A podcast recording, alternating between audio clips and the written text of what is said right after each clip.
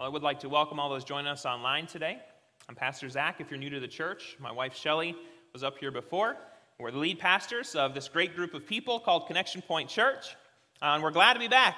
Thanks for, as Shelly shared, um, being okay with us to be gone. Pastor Jim shared a great word last week on unity. If you weren't here for it, you can find it online. Um, but man, what a great word as we head into the fall, as we head into a, a new season. Um, every year, as we head into August, it's kind of a, a time to, to regroup for the new year. Um, Shelly and I, if you're new to the church, uh, maybe you would know that we had, before coming here, spent some time overseas. Uh, we first went to Sudan and to Africa and then to Jerusalem. And in our time as we left for Sudan, um, Sudan was an interesting place. It's, it's very hot, it's desert like there. The Sudanese people are some of the nicest that you will meet in the world. In fact, we have a Sudanese family in our church. I love to interact with them. Um, it's fun to see their smiles. They remind us of the, the great people we got to know there. Uh, but Sudan itself is, a, is, an interesting environment. Electricity would cut in and out, um, face some challenging times there. So, over the course of two years of our time, uh, electricity was an issue, water, of course, is an issue, heat, 120 degrees. We went camping on Friday with our Higher Adventure Connect group. I woke up Friday morning and it was like 60. I said, Thank you, Jesus. I don't like to camp in the hot. so, it was an awesome day to go camping. 120 is hot, no matter which way you spin it. They're like, but was it dry heat? It's 120. It doesn't matter. I mean, really. It was hot. And so we were daily dealing with heat. I mean, like you would step out of the shower, start sweating until you got back in the shower again. You know, like it was just a nonstop uh, heat that we had to deal with. And uh, it, it, was debilitating sometimes. And so we dealt with struggle. Uh, one of the one of the, the memories I had as we, I was thinking about our time in Sudan just like going to work. Okay, so like for right now, for me, if it's school's in session, so we live in Wake Robin. I live in Wake Robin. I drive and drop my kids off at Klondike School, come down the road, come to Connection Point Church, and I go back to Wake Robin. Like I live in like a couple mile radius here. It's it's amazing. And that's an easy thing to do. But now, like, we were living in Sudan, rainy season was August, it had rained, and where we lived, it was silt, so it didn't really soak into the ground very well. So it just made a muddy mess of everything. We had a, a four wheel drive truck, Toyota Hilux. It's kind of like a Toyota Tacoma. I love that truck. It was probably my favorite vehicle. It was a standard, had a, a winch on the front, a big bull bar, the kind that if you're driving through Africa traffic, like stay out of my way, you know, I'm going to win. Um, it was a great vehicle. But I was in that truck and we're headed out. Shelly was with me, Nate was with me. Uh, Nate was probably one or two, I forget at that point how old he was. And he's in the car, and I'm trying to get out in four wheel drive and it got stuck. It's hard to get a four wheel drive truck stuck in the mud, but this was bad mud. So we get stuck. This is just my way to go to work. Okay, so I'm, I'm comparing going, coming to work here. I mean, I could walk across the street, very easy, to I'm trying to get to work in Africa. So I, am pulling out from, and we get stuck in the mud. So, I, but you know, we got a winch. I need to put that to use. So we unravel that whole thing. We wrap it around a cement telephone pole. I still don't know if that was real wise but it was the strongest thing I could find. Um, so we put it on there. Were you driving or was I driving? I think you were driving. I was driving because I had to traipse through the mud to, to wrap the, the hook around the, the cement telephone pole. And so Shelly's in the car, so I'm, you know, I've got the, the remote control for the winch and I'm pulling the truck through the mud. And then we would try to get to the next one. Shelly would try to get out. I would jump in, try to move it, wouldn't move. So then I'd traipse to the next cement telephone pole, wrap it around, and I would pull it up again. So, you know, what typically should have been like a 15 minute drive to school, hour and a half later, I was, I was at school. So, enough of those kind of experiences, and that wasn't every day, but it's like you had those kind of moments periodically spaced out. And after two years of living like that, by the time we came back, we came back to the US for the birth of our daughter Haley. Um, I'll tell you what, I was wiped out. Um, I really, for the most part, I would, to be honest, I was done. I just kind of felt like, I don't know that I can do this. I don't know that I can live this life.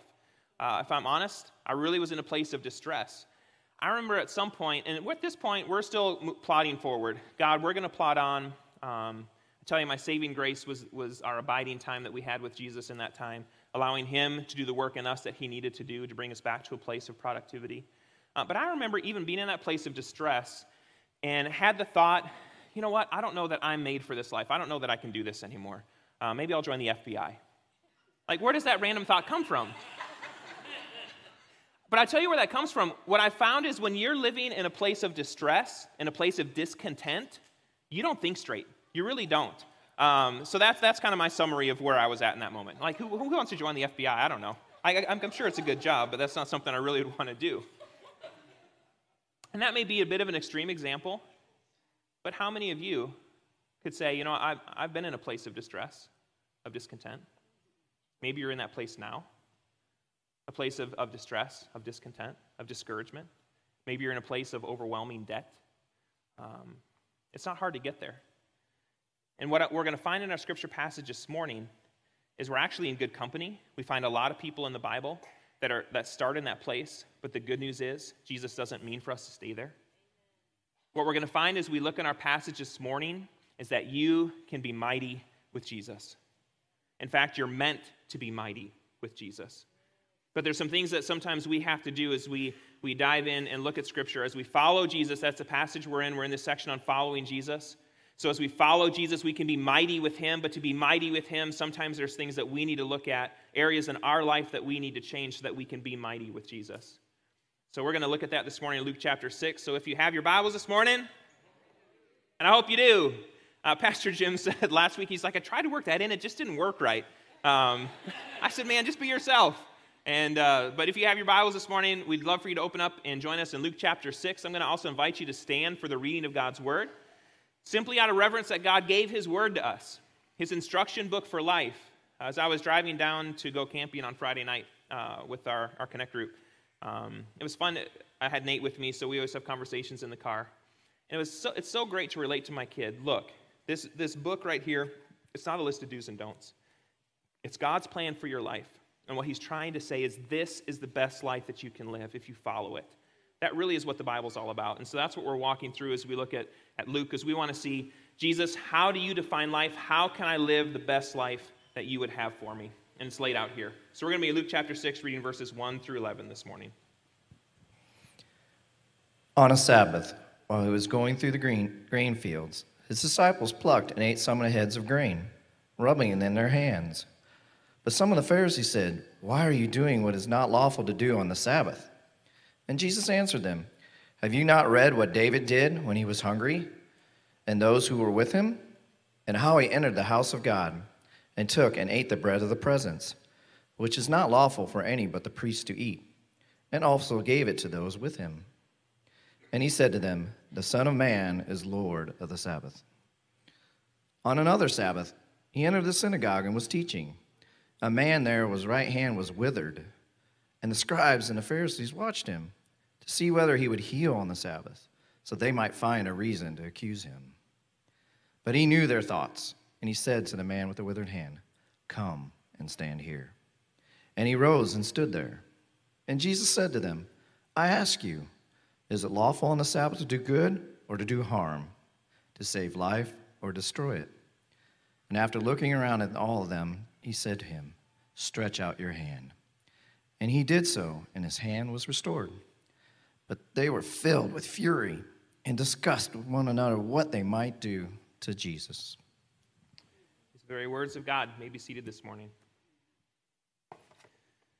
So, we're working through the New Testament book of Luke, and we're in this section on Follow Me. And we jumped into this section where Jesus is on the, the banks of the Galilee, and he's standing where the docks are in Capernaum, and he tells Peter, invites Peter, he asks him, Can you take me out in the boat? And so he takes him out, takes him out in a boat. And then uh, Peter, after um, he's been there, he's been fishing all night, hasn't caught anything. Jesus says, You know what? After he's done teaching, he says, Cast out your nets one more time. Peter listens, and he takes in the greatest catch that he's ever taken in. And Peter's amazed. He's astonished. He even says, Jesus, have, depart from me, for I am unholy. I, I, am not worthy to be in your presence. But Jesus says, Don't worry.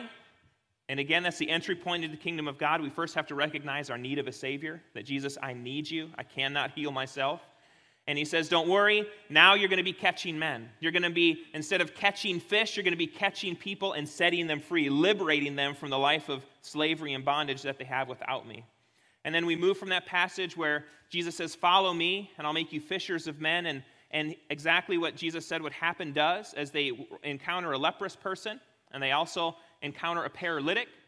And at the end of that passage, what we see the people say is, We've seen extraordinary things today as Jesus heals the paralytic man.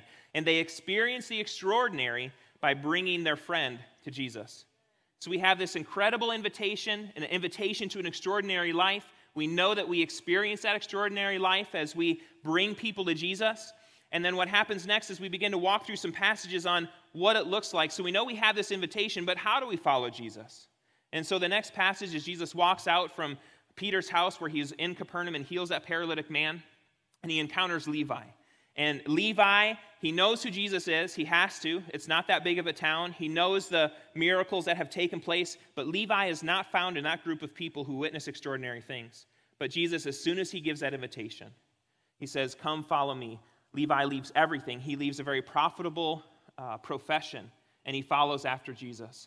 And I know that there are people in your life who will never come into the church, but if given the invitation, if given the invitation, they'll respond. And that's what we have there is that we understand that part of following Jesus is being a friend to sinners. And then we move from that passage after um, Jesus works with the paralytic, after he's invited Levi to follow him. We continued in the next passage, which I'm now off base. Where was the next one? We make him our all. This is where Jesus invites us to fast. He talks about the wedding and wedding guests. He talks about new garments and old garments. He talks about new wineskins and old wineskins.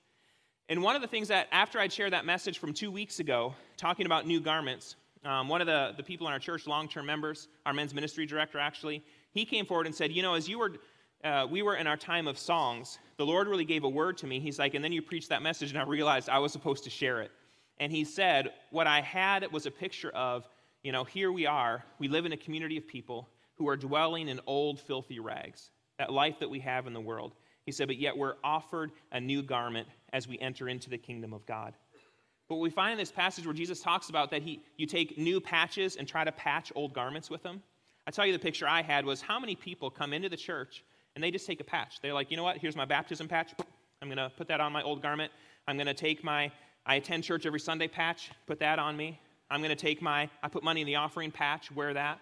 So often we want to just kind of have this patchwork environment as opposed to taking off that old garment, shedding it, and saying, Jesus, I want the new garment that you give. I want to make you my all.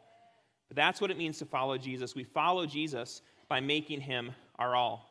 And as we get into the passage here this morning, what we're going to find is as we follow Jesus, we can be mighty with him. And there's three reasons why we can. The first reason is we can be mighty with Jesus because this is how he sees you.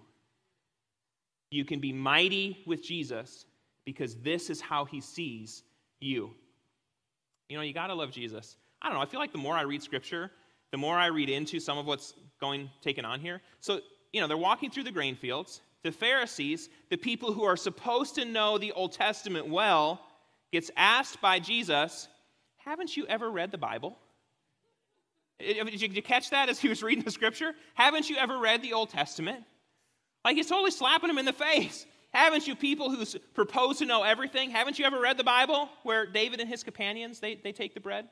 So I love that about Jesus. He, first smacks him in the face, and then he carries on with the rest of the message. He wants to wake him up to what he means here. But I want to look at who Jesus is talking about. Who are these companions of David? Because we need to understand that narrative to understand this passage. So I'm going to read from 1 Chronicles chapter 11, verses 10 to 14. These are the companions of David. It says, These are the leaders of David's mighty warriors. Together with all Israel, they decided to make David their king, just as the Lord had promised concerning Israel. He is the, here is the record of David's mightiest warriors. The first was Jashobeam, the Hakmonite, who was the leader of the three, the mightiest warriors among David's men. He once used his spear to kill 300 enemy warriors in a single battle. Next in the rank among the three was Eleazar, son of Dodai, a descendant of Ahoah. He was with David when the Philistines gathered for battle at Pasdamim and attacked the Israelites in a field full of barley. I, I love that. Full of why do we need that? Full, a field full of barley. Okay. Israelite army fled, but Eleazar and David held their ground in the middle of the field and beat back the Philistines. So the Lord saved them by giving them a great victory. Notice how the writer, the chronicler, he wants us to understand that these guys are almost mythic. I mean, they're legendary, they're epic. I want to keep going. I'm going to skip down to verse 20. It says, Abishai, the brother of Joab, was a leader of the 30. He once used his spear to kill 300 enemy warriors in a single battle. It was by such feats that he became as famous as the three. Abishai was the most famous of the 30 and was their commander. though he was not one of the three. There was also Benaniah, son of Jehoiada, a valiant warrior from Kabzeel. He did many heroic deeds, which included killing two champions of Moab. Another time, on a snowy day, he chased a lion down into a pit and killed it. Once armed with a club, he killed an Egyptian warrior who was seven and a half feet tall and who was armed with a spear as thick as a weaver's beam. Benaniah wrenched the spear from the Egyptian's hand and killed him with it. Deeds like these made Benaniah as famous as the three mightiest warriors. He was more honored than the other members of the thirty, though he was not one of the three. And David made him captain of his bodyguard. So when Jesus talks about David and his companions, that's who he's talking about. I mean, I, you know that Jewish boys grew up with these bedtime stories. Absolutely, no doubt. And I, I love how um, uh, they include, you know, details like on a snowy day. Because, you know, when I kill lions on a snowy day, much harder, right? I mean, I love those details as you read through these things. It's amazing. But this, these are the people that, that, they, uh, that Jesus is referring to. He's referring to these mighty, mighty people. And so, to good Jewish disciples, these Jewish boys, they know these stories and they know them well. So, what we find in Luke chapter 6, Jesus and his disciples, they're walking through the grain fields, they're plucking off the heads of grain, and the disciples know it's a Sabbath. They're breaking the strict law of Jewish tradition. The, the Pharisees are going to call them out on it, but they feel like, well, I'm in good company. I'm with Jesus and I'm hungry, so this is what I'm going to do. And then Jesus responds Have you ever read what David and his companions did? Now, we had gone through the lineage of Jesus earlier in the year, but what we found in that passage is Jesus is referring to David and his companions. Who is Jesus in this narrative? Who is he referring to? Who, who does he mirror in that comparison? David. Jesus is a descendant of King David. So, what does that mean for his disciples? Who are his disciples in this comparison? Those mighty men. You know those disciples in that moment are like, I could kill a lion. All of a sudden, they get puffed up like, that's how Jesus views me? What an uplifting thing for these guys. They begin to see themselves through the lens by which Jesus sees them as mighty men capable of accomplishing incredible things. And this is how he sees everyone in this room. That's the takeaway for us this morning. As you are with Jesus, he sees you as mighty. You may not see yourself as mighty, but that's how Jesus sees you. He understands that you are mighty with him. But that is the catch. We have to be with Jesus. You really don't hear a whole lot about these mighty men, these champions of David, before they link themselves with David. For us to be mighty, it starts by linking ourselves with him. We have to first accept that invitation to follow Jesus, for us to live mighty in his name. So the question this morning is Have you done that? Have you truly made Jesus your all? We talked about that two weeks ago. The starting point to be mighty with Jesus is you first have to be with Jesus. So if you're here today and you've not made that decision to follow Jesus, I would plead with you. Live the mighty life that you can live by making a decision to follow Jesus today. Don't walk out of this place without the potential of living the mighty life that you're called to in His name. Jesus believes that you are capable of greatness, but you're mighty in God's eyes as you're with Him. And the second point this morning is that you can be mighty with Jesus because He is Lord of the Sabbath. He says, I am Lord of the Sabbath. The Son of Man is Lord of the Sabbath. The Pharisees are traveling with Jesus. They notice his disciples plucking grains off the stalks in the field, and they call him out on it. And why? Because what we find in Exodus, there is one of the Ten Commandments. It says, Remember the Sabbath day to keep it holy. And according to Jewish tradition, the disciples have multiple violations. In that moment, they're reaping the grain, they're threshing, they're winnowing, they're harvesting, so they're breaking all kinds of rules simply by plucking those off and rubbing them in their hands. When we were with our group in Israel, um, our guy that was with us, we walked by kind of a wheat field. He's like, hey, he told me, he said, go in that wheat field. And so I stepped in there. He's like, now take and pluck off and rub in your hands. I'm like, I know where this is going. he was talking about this scripture passage. So that's what they did is they were, according to Jewish tradition, breaking law. But honoring the Sabbath, let's look at where it came before Exodus. It comes from the example of God in creation, as recorded in Genesis, in the first book of the Bible. And here's what it says there And on the seventh day, God finished his work that he had done. And he rested on the seventh day from all his work that he had done. So God blessed the seventh day and made it holy. God rested from all his work that he'd done in creation. So Sabbath is about blessing because God blessed that day. He made it holy. And really, the essence of Sabbath is unity. And this is what I want you to take away today as we talk about Sabbath. The essence of Sabbath is unity. That's what it really is referring to. It's unity with God and a focus upon his blessings. That's what Sabbath really is. For Jews, the Sabbath was to be celebrated on Saturday, which is the very end of their work, uh, work week, uh, Shabbat. So, like we just were in Israel with a bunch of people, and on Saturdays, the greeting is Shalom Shabbat, because they're going to celebrate uh, Sabbath, they're going to celebrate Shabbat. Uh, and they still celebrate it very strictly to this day. So, like if you're traveling with somebody, like they can't push elevator buttons because that's work. There's all kinds of, of rules and regulations that regulate Shabbat. Uh, when we were there, we had gone up with uh, a number of the church leaders up to a place called um, Nevi Samuel, and we were driving back to get to the city center. And as we were doing that, I was following another car while it wound up leading us through some ultra Orthodox neighborhoods on Saturday. Uh, and I told Shelly, I'm like, we need to gas it and get out of here. Because they usually partition off those roads because you can't drive through Jewish neighborhoods on a Saturday. They'll throw rocks at your car because you can't drive on Saturdays. It's work. Um, so you don't want your car to get rocks thrown at it. Don't drive through a Jewish neighborhood on Saturday. Uh, thankfully, we made it. No rocks were thrown, um, but I was nervous. That was probably the only time I was nervous the whole time we were there, uh, but we did make it out. So Shabbat, so Sabbath is taken seriously, and that's what the Pharisees are talking about. But what was interesting is for Christians, Sabbath moved from Saturday to Sunday.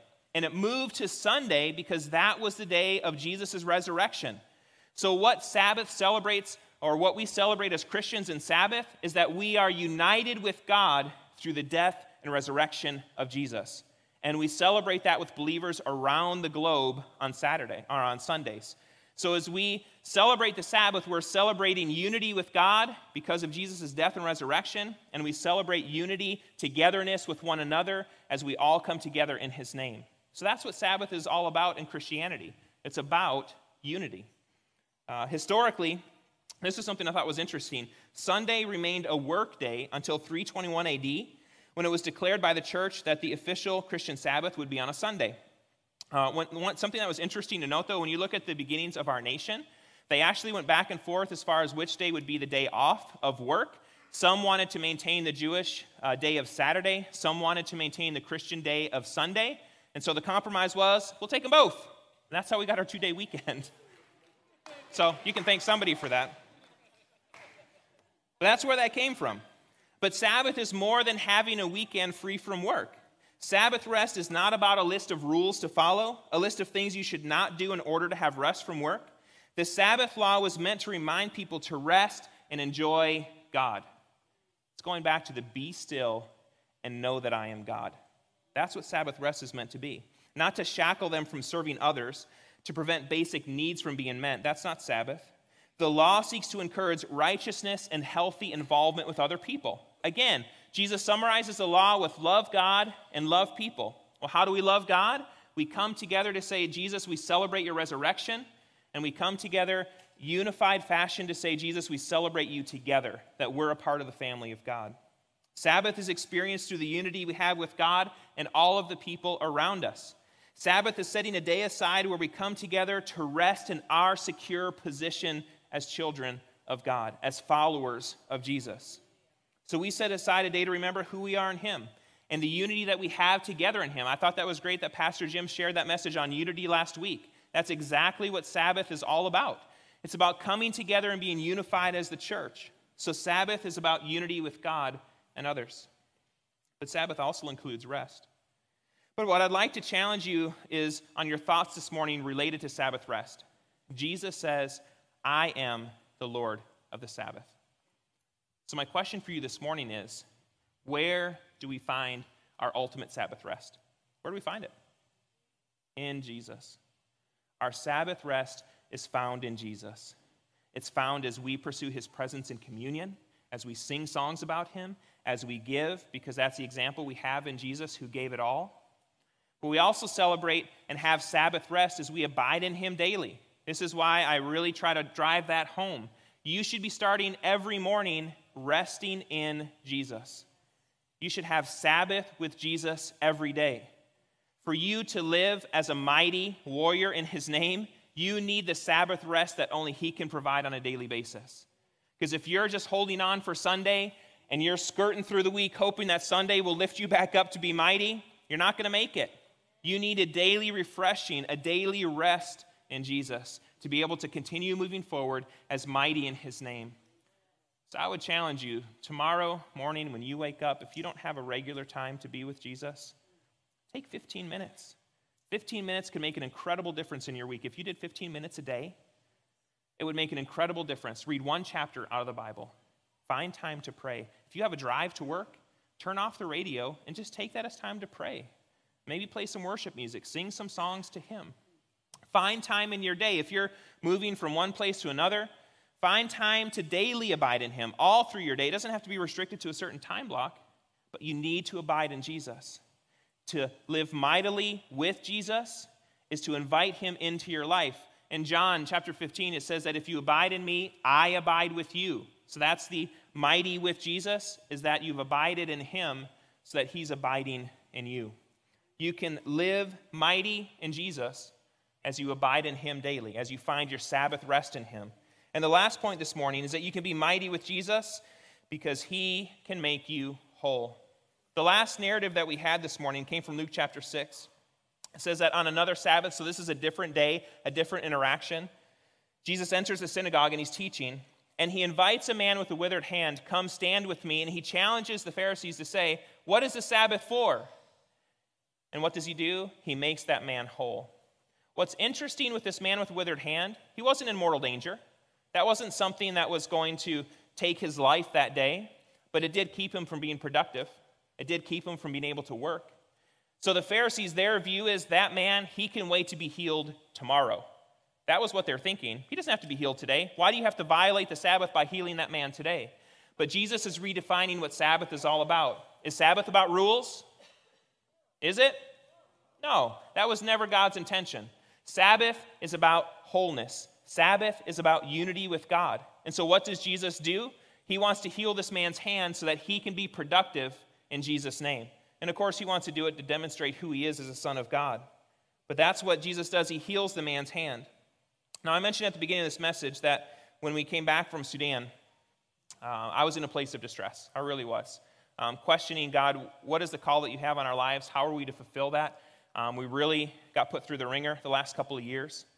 Um, and I don't know about you, but you know, I, I, don't necessarily wake up every day feeling like, whoo, I'm mighty. I'm going to go eat my Wheaties and get on with my day. Do they even have Wheaties anymore? Do they? I haven't seen those. In, I haven't eaten Wheaties in a long time. Maybe that's my problem. Maybe I need to go back to eating Wheaties. I don't think that's the issue. But I don't. I don't know about you, but I'm sure there's a lot of days where you wake up and you don't necessarily feel mighty. You know, maybe you've been walking with Jesus for a long time and you've had some things happen in your life, and you would say, I, I don't feel mighty in Jesus' name. I'm not mighty with Jesus. But the good news is this morning, we're in good company. What I want to do is I want to take you back to those guys, those companions of David. Again, I mentioned they weren't really very mighty before they met David. In fact, let's find out where they began. I'm going to look at uh, this is 1 Samuel chapter 22. It says So David left Gath and escaped to the cave of Adullam. Soon his brothers and all his other relatives joined him there. Then others began coming, men who were in trouble, in distress, or in debt, or were just discontented, until David was the captain of about 400 men. How did these mighty men start? They started out as people in distress, people in trouble, people in debt people in discontent. That's how they began. But of course, that's not how they remained. Once they linked up with David, what happened? They became mighty. And this is how it is with Jesus.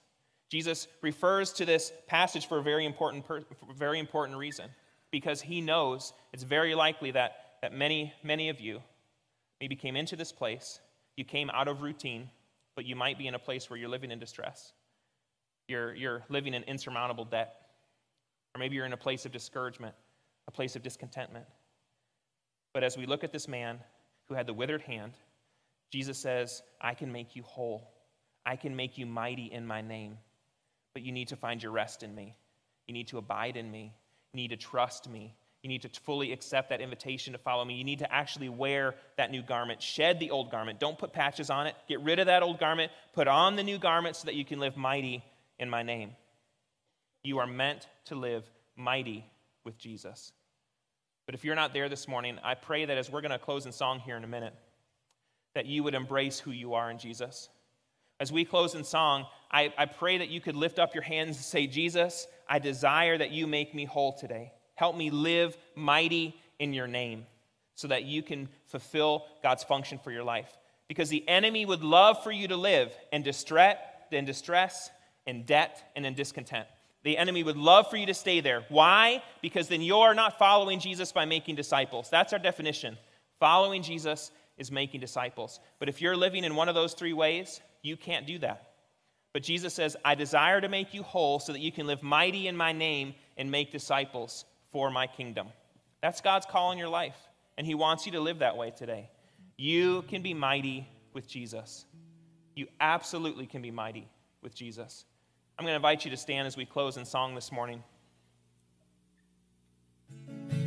I want you to first reflect where are you at today? Are you a person who's living in distress and debt or discontent? First, recognize, you know what? I really am there. But then claim in Jesus' name, I'm not going to stay there today. As we close in song, I'm going to raise my hands and I'm going to worship you, Jesus, and I'm going to say, Jesus, make me whole so I can be mighty in you. Leave from this place mighty in his name. That's his desire for your life.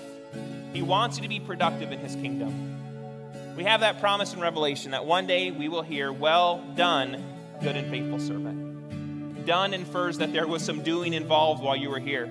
But to do, you have to be mighty. And to be mighty, you've got to move past the place of distress and debt and discontent. So if you're in distress this morning, can I encourage you sing in song as we as we close? Can I encourage you to abide? I tell you, that's what brought us out of the place of discontentment, a place of distress, as we took extravagant time to abide daily with Jesus. Abide in Him. If you're in a place of debt, maybe you've not been a good steward of what God has given in the way of resources. Look up Dave Ramsey. He's got great resources so that you can get on top of where you need to be financially to be a good steward. And He's going to lay out for you that part of God's plan for stewardship is tithing. That's called obedient giving. Because what God says is if you honor me with 10% to say, God, I trust you, He says, then I will bless the 90% far and above and beyond what you can do with 100%. That's the promise we have in Him. So I challenge you if you're living in debt, look at good financial practices. And if you're in a place of discontentment today, abide in Him, worship Him, and allow Him to remove that from your life. But if you're here today and maybe part of the reason you've never lived mightily for Jesus or with Jesus is because you've never given your life to Him. You can't be mighty with Jesus if there is no with Jesus in your life. So if that's you today, but you'd say, you know what, I want to live mighty, I want to live the life that God has for me, I want to change the way that I've been living. With every head bowed here this morning, I just want to ask if that's you today. I want you to raise your hand so I can pray with you before we leave from this place. That you can say, I'm going to walk out mighty in His name. I'm finally going to make that decision to follow Jesus. If that's you, just say, raise your hand and we'll pray with you before you go. Anybody here today that would say, That's me? I'm not mighty with Jesus because I haven't made that decision to be with Jesus. Somebody over here in the right, anybody else? Somebody else would say, I need to be mighty with Jesus today. I want to follow him. I don't want to live apart from him. I want to make him my all. I want that new garment that he promises. Anybody else here today that say, That's me? The last invitation I'd like to give today, you can look up here to the front. We're going to close in song. Maybe you're in that place of living in distress, discontentment, or in debt. But you'd say, I don't want to live that way. How much could your marriage improve if you were living mighty instead of in discontent? What kind of parent could you be if you weren't somebody no longer living in distress, but somebody living mighty with Jesus so that you could lead your kids in that as well? And if that's you today, and you'd say, I need to move out of that place, I'm not going to call you forward, but I simply want to pray with you as we close in song. So, with every head bowed here again, if I could ask if that you'd say, you know what, that's me. I've been living in distress. I've been living in discontent. I've been living in discouragement, but I don't want to live that way any longer. Simply raise your hand and I want to pray with you as we transition into song that God will remove that place from your life. Anybody here today? I see over in the right. Anybody else? Yes, many hands today. Anybody else that say that's me? The first place you got to start is to recognize that's where I've been, but I don't want to stay there. Anybody else here today that say I've been living in distress? I'm in distress right now. Jesus, I just pray that you would touch hearts here today as people have been willing to say, That's me, but I don't want to be there. I want to live as mighty in his name. I pray, Jesus, that you would bring them wholeness today. Lord, I pray that you would help them to be strong in your name. I pray, Lord Jesus, that you would help them to live a lifetime for you. Lord, I pray that they would walk out of this place understanding the mighty name of uh, the power in your name and the way that they can live for you for a lifetime, God. I pray that you would remove the place of distress. I pray that you would help move people past a place of debt. Lord, I pray for financial provision and wisdom for those that are in need of that today. And God, I pray that if there are those that are in a place of discontentment or discouragement, I pray that you would remove it today in Jesus' name. Lord, may we worship you wholehearted today as we close, knowing, Lord, that you can take it all and turn us into the mighty men and women of God that you call us to be in your name. And we pray these things in the mighty name of Jesus. Amen. You raise your hand today, I know there was at least one. If there were others, Pastor Mark, would you mind to come forward here a minute? And you'd say, I want to be mighty with Jesus. If you don't mind to come forward here this morning, we just want to give you a Bible information on where you go from here because we want you to be mighty, and part of being mighty with Jesus is that you're united with the brothers and sisters of the faith. Thanks for responding today. And if there's anybody else that would like to come, feel free to come and meet with Pastor Mark, and he'll give you a Bible and information on where you go from here to live mighty with Jesus. Let's sing today.